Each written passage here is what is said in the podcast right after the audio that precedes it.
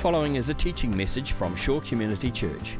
For more information on Shore or our teaching resources, visit www.shore.org.nz.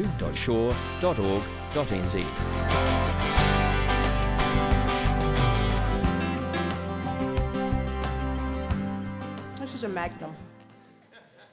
Talking about prayer is kind of like talking about ice cream. How satisfying is this for you?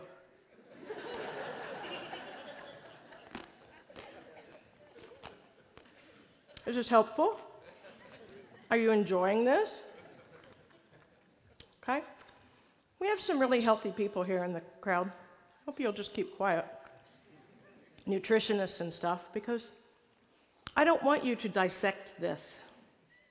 I don't want you to analyze this. I don't want you to, to study it. I just want to enjoy it. I just want to experience it. So I am. Talking about prayer is like talking about ice cream. Or maybe talking about surfing. I wouldn't know. I don't do that much. It's not the same thing to talk about something as it is to do the thing or to enjoy the thing. And prayer is one of those kinds of things. Some people have described it as fuzzy. You know, it's not something you can put in a box, it's not something you can just do a chart. You know, there's no formula. Those of you who've just celebrated Valentine's Day, some of us don't. but those of you who did, you know, you don't analyze the love, you don't analyze the relationship so much. You're just in it, you just experience it.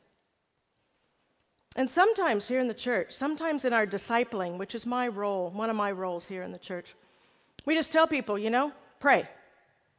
Go on, go home and pray. Read your Bible and pray.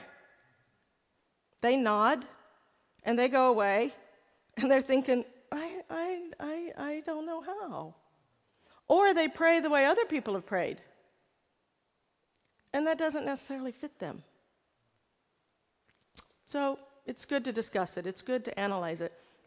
But the best thing is just to carve out space at some point in time in our hearts, in our time, in our attention, and just do it. No, I'm not advertising for any shoe companies today, but we just have to do it sometimes. Now, you may have been frustrated at some time in the past with your efforts around prayer. You know, and that makes total sense because sometimes we don't equip people well. I too have been frustrated. I am not up here as an expert by any stretch.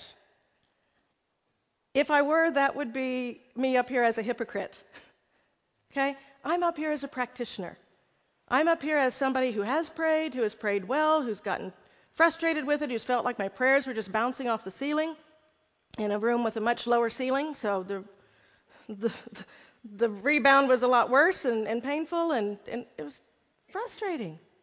I'm, I'm just a practitioner, but, but because of my role in the church and in guiding new Christians to a sweet, I'm tasting sweet, that's why that word came out, to a sweet and abiding relationship with Jesus Christ. I've tried to read up a little bit on it. I've tried to find some ways that might be helpful. So today is not in any way going to be me mostly talking at you. We're going to try a few things. Are you uncomfortable already when I say that? Because you just came to sit, didn't you? We're going to try a few things, but they're not going to be things that'll make you uncomfortable. All right, we're going to try a few different things, and so there'll be a time when I'll ask a question and then I'll pause. Please try to engage with that and see if it's of any benefit to you. It may not be. It may be that everything I say today you already know, and um, you'll just go away mad because you didn't get any ice cream. And that's okay too. Um, but, but if you've been frustrated by your efforts thus far, let me encourage you to keep trying and to practice. All right? There are golfers here who were not good their first time out. There are golfers here who are still not good, and they've spent a lot of money trying to get good. Okay? Some things just require a lot of practice. And so we're going to go through some of that today in the who, and the why, and the how. But my ice cream is down there melting. Enough about ice cream. I wanted today, because I like art and I like to go to art galleries and things, I, I think in terms of visuals. And so today I wanted to demonstrate visually the idea of framing and how we frame things um, can often affect how we see things. Now, this is me doing it all the hard, complicated, tricky way, right? This is Jeremy doing it the easy way.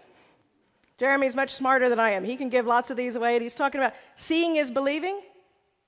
Is that right? Is that your theme? Seeing is believing. But what did you say, Jeremy? You said something about we're not sure that they've all actually seen him accurately or you know been informed in the way they see God well. So sometimes we need to reframe that. Because how we frame a thing determines or affects or influences how we see it. Right? Some of you have come to faith here at Shore Community Church.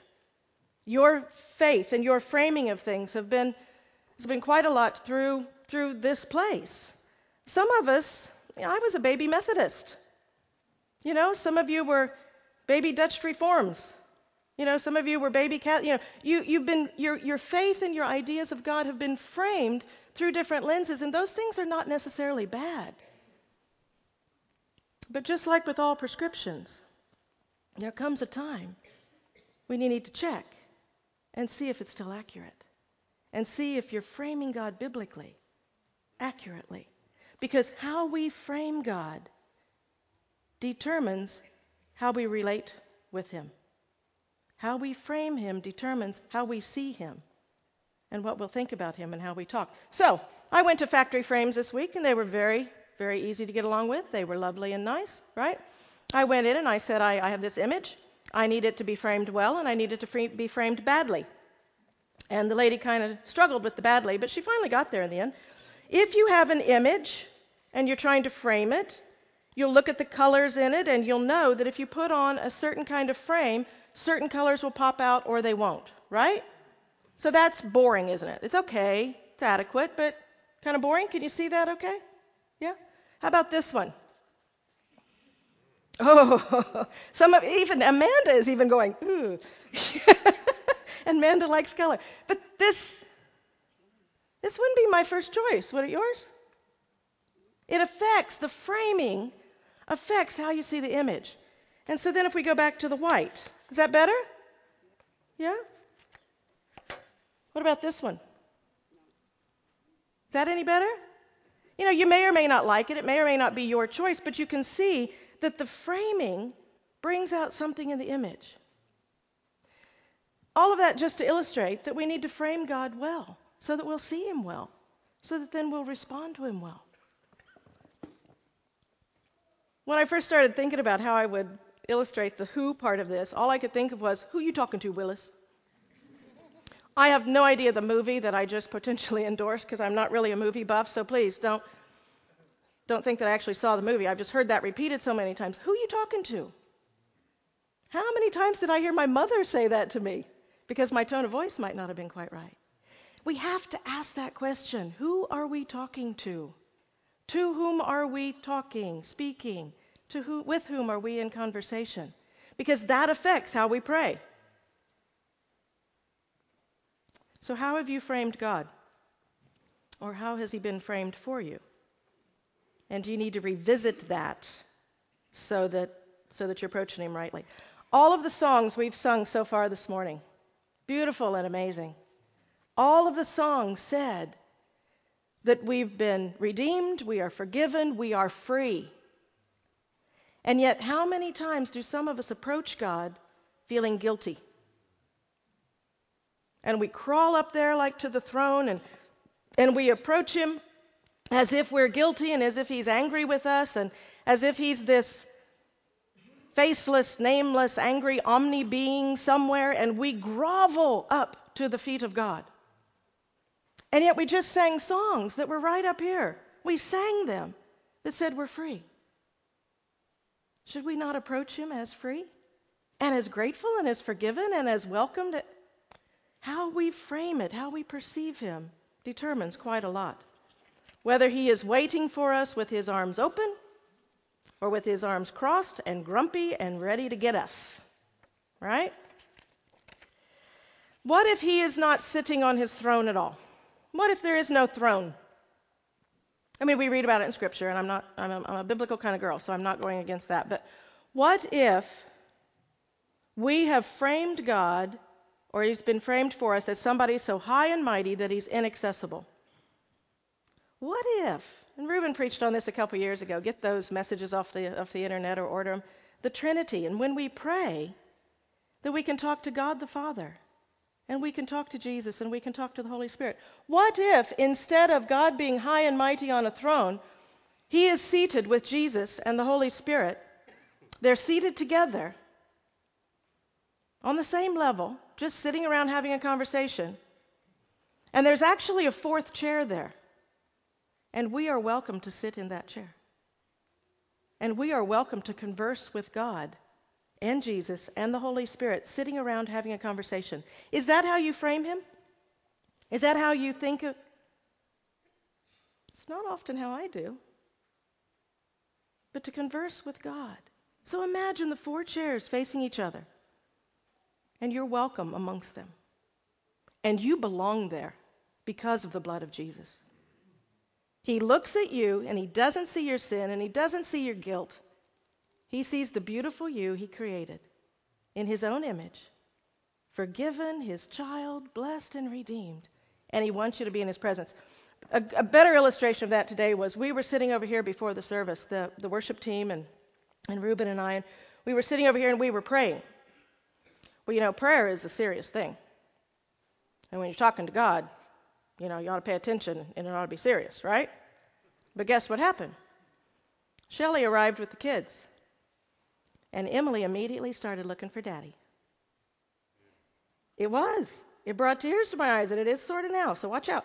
And Emily came running right across here, and she went right over there, and she found daddy.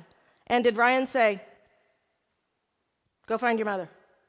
Go talk to your mother. I'm busy. I'm praying. Uh-uh. His arm went out and brought her in. And it was gorgeous. It was beautiful. Ryan, you got it right that time. yeah, I'm going to make you cry. What do you think were the first record, recorded prayers in the, in the Bible? What do you think? Old Testament, early on, what do you think were the first recorded prayers? Did somebody teach them that? Did somebody have to teach those people how to talk with God? No. It's the natural cry of the heart from those of us who are created in his image to want to talk to him. Maybe, maybe it was Adam and Eve in the garden. And they were walking around. From what we read, they were naked. And they were talking to God.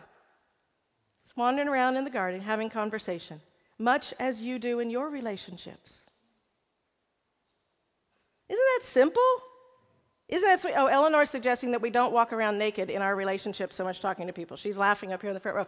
But just that, that simplicity and that, that beauty of those relationships. And yet we sometimes think that we've got to read a book on prayer and we've got to have these steps and we've got to get it right. And if our theology is wrong, God's going to be mad at us and he's going to reject that prayer. And that's just no good now, is it? And we make it too hard. And maybe that's sometimes why we get frustrated. Maybe we need to frame, reframe it. Maybe we need to rethink it a little bit. I don't know. Why do we pray? Why do you pray?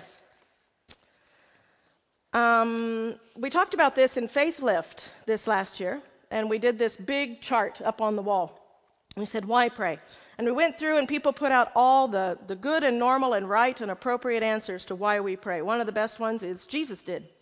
And if Jesus talked to his father, then I'm adopted. I, you know, I sh- should talk to my father too. I, I should want to. But two of my favorites from that particular Faith Lift series that we run usually each year, September-ish, October-ish, it's a safe rant. It's a safe rant. Have you ever thought it was okay to have a rant with God? Some of us have had a rant with God and then wondered if it was okay afterwards. It's a safe rant. Somebody else, really techie, said it's a way to resync, to resync myself, to get everything synchronized, me and God. Oswald Chambers refers to that as too. He says the purpose of prayer is to get a hold of God, not of an answer. It's not about the answer, but it's about God.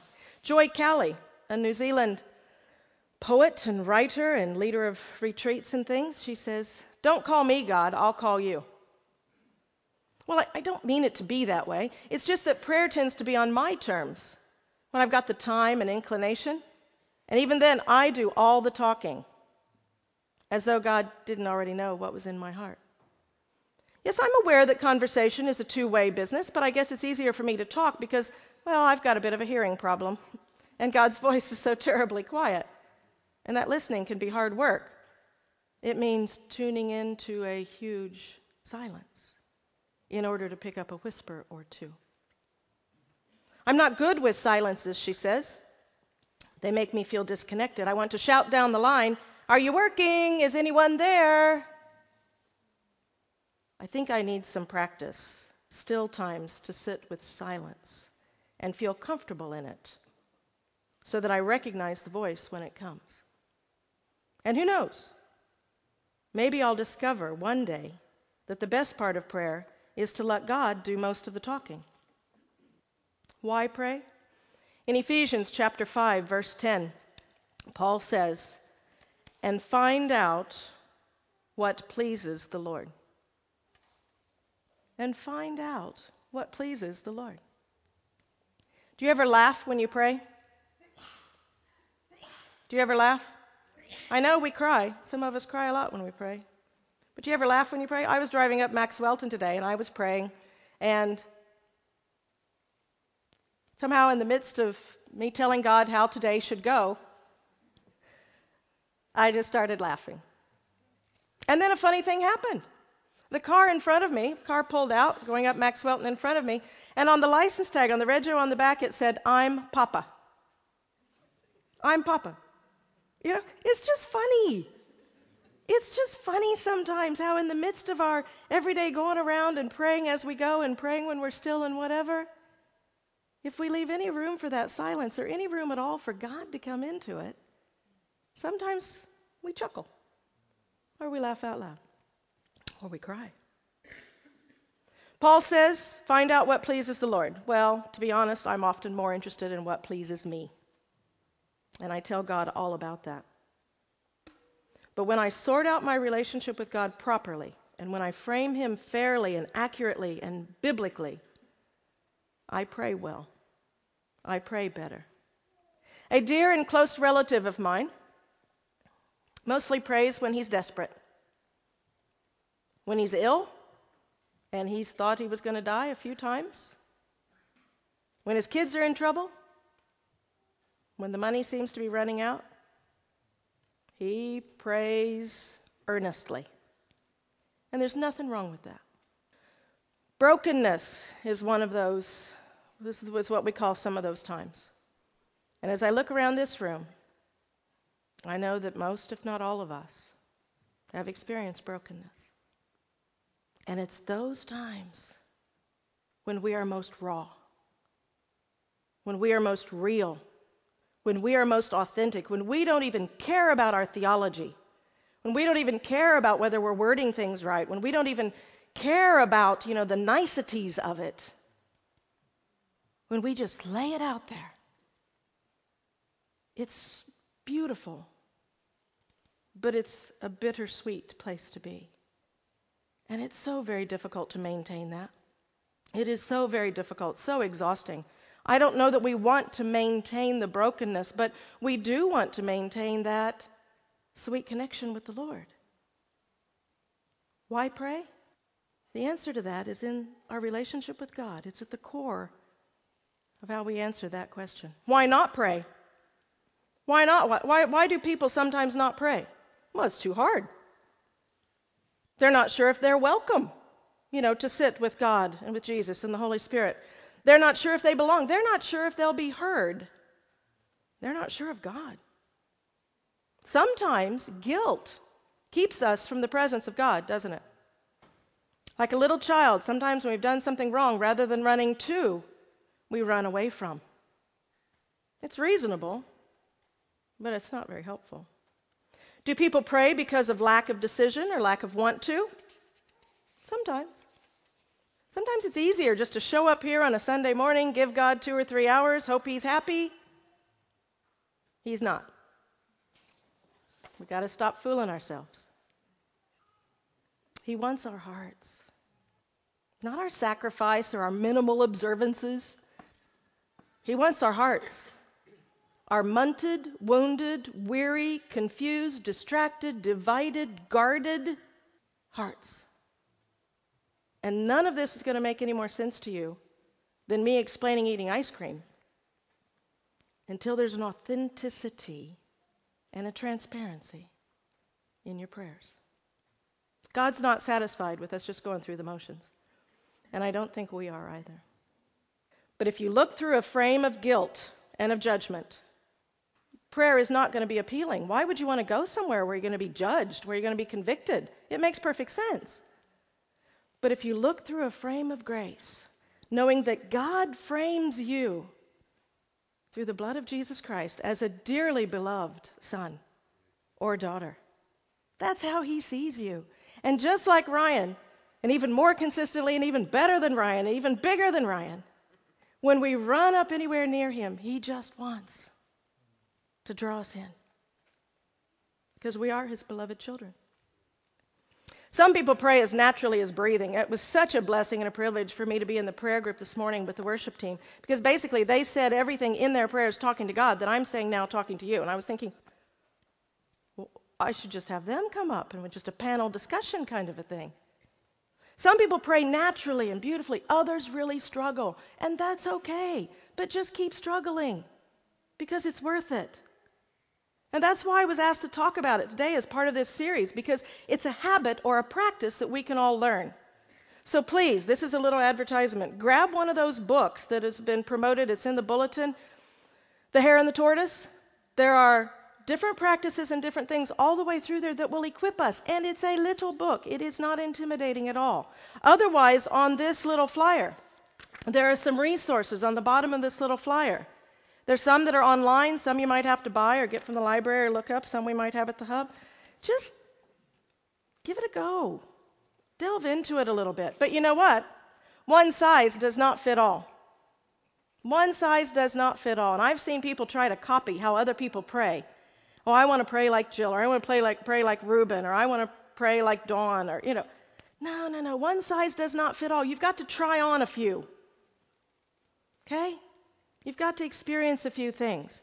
And so we want to do that today. We want to try a few different things because there's no formula that will ease your frustration or, or guilt. It's a relationship, it's not a combination lock with just the right code, right? But it's also more than popping in saying, Oh God, the picnic tomorrow, could we just have some nice weather? You know, as if you're popping in and out of a room with God. You know, is it wrong to pray for the weather? No. But sometimes that's all my prayers end up being in the course of a day.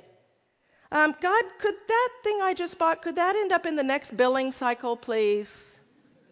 You know, I have that interview coming up or that oral exam coming up, you know. And it's not wrong to pray for any of those things. But if that's all there is, there's no relationship. We're treating God like a bellboy or Father Christmas. And that's childish and one sided and not very satisfying for God at all. There was a song used to sing when I was a kid. This was one of the formative, things in my faith, you know, just so don't laugh too much. But read your Bible, pray every day, and you'll grow, grow, grow. Do any of you know that song? Yeah, see, we, we turned out okay knowing that song.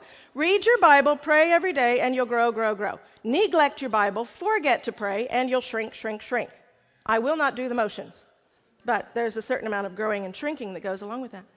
And those are good, but often we just tell people to do it, we don't tell them how.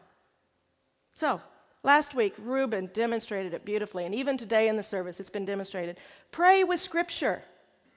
Pray with Scripture. Use Scripture. Read a prayer that's in Jesus' prayers to the Gospels or Paul's or any of the prayers in there.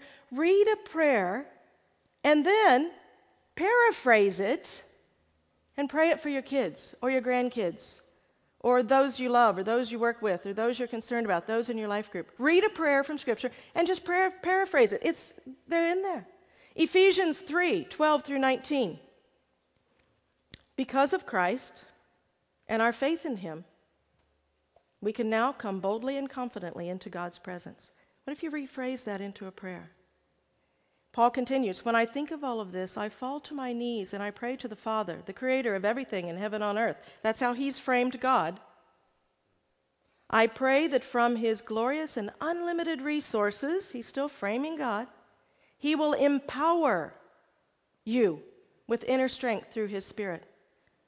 Parents, grandparents, what if you prayed that for your children?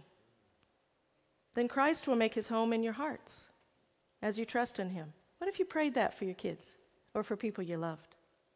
Your roots will grow down deep into God's love and keep you strong.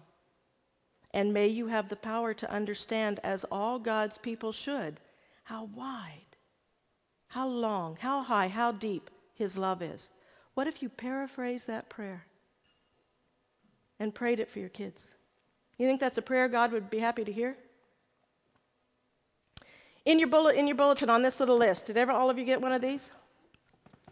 Look on there, please, and see where it has um, to whom do you pray and how do you frame him. And you'll see on there that there's a list of names of God. Can you see that? If you go online, you will find, whoo, if you go online, you will find lists of the names of God, hundreds of them. You can go in the Bible, you can find all kinds of lists of names of God, or his character and his nature, his traits.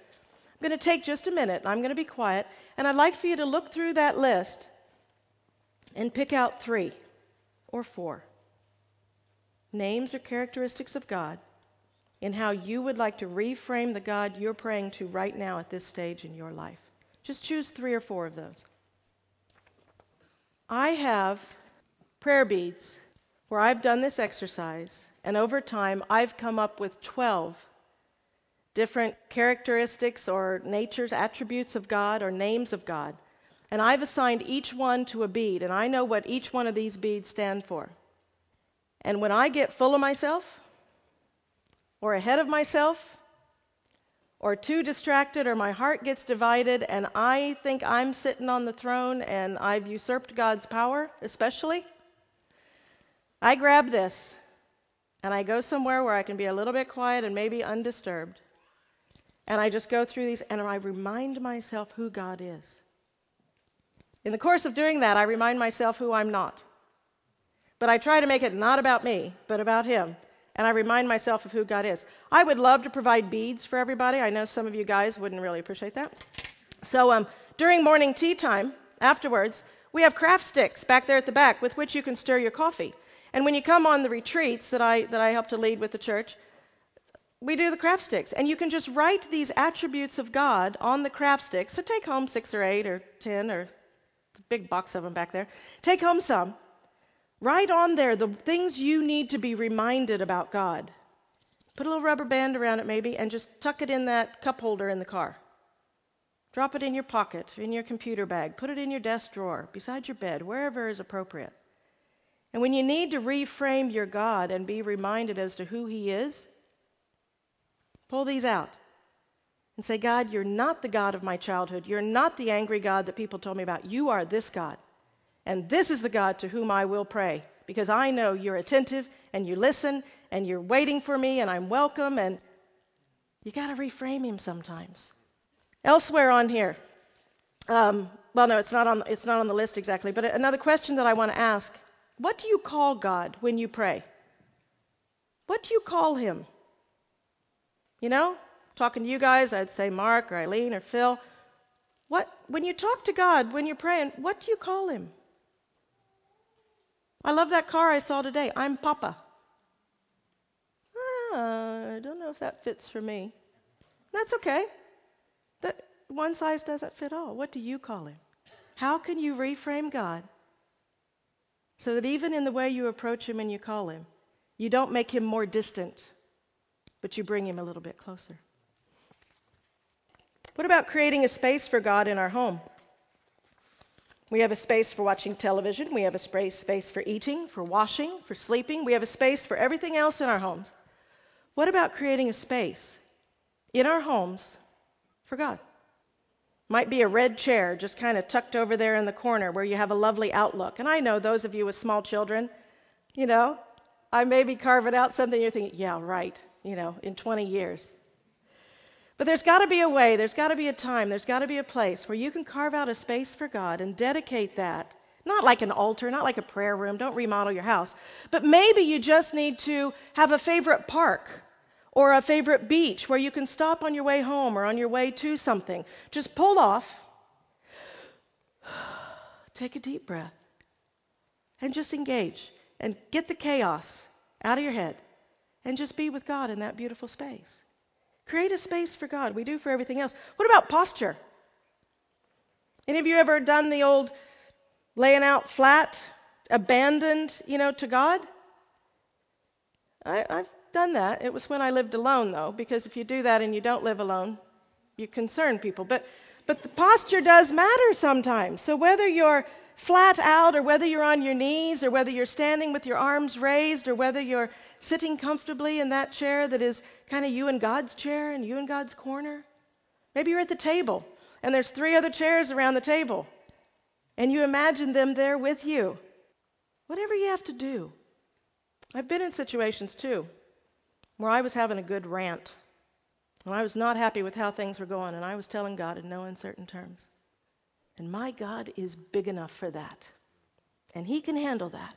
He can handle my rawness. He can handle anything I throw at Him. And we see that in Psalms. We see that demonstrated in Psalms. They often start with torment and anguish and a problem, and there's a process, and sometimes there's something very meaningful that happens there in the middle, and then sometimes at the end there's a resolution or some sort of prayer, praise, even if there's no resolution of the issue. It's messy, and it's okay. It's a process. Right now, with the uh, Olympics going on, we know that there's a difference between trying to do something and training to do something. Right? Big difference. And prayer is one of those things that it doesn't hurt practicing a bit. Right? Some of you who play beautiful instruments, I keep getting caught on this. Some of you who play beautiful instruments, you know, probably have heard the quote before. It's attributed to a couple of different pianists. If I miss one day of practice, I notice it. If I miss two days, the critics or my wife notice it. It's framed a couple different ways. If I miss three days, the audience notice it. And that's talking about playing the piano. I think the same thing would be true with tennis or with golf, maybe with painting, with prayer. And it doesn't mean that if we have had an interruption in our prayer lives that we're failures and we just should, you know, give it all up. No.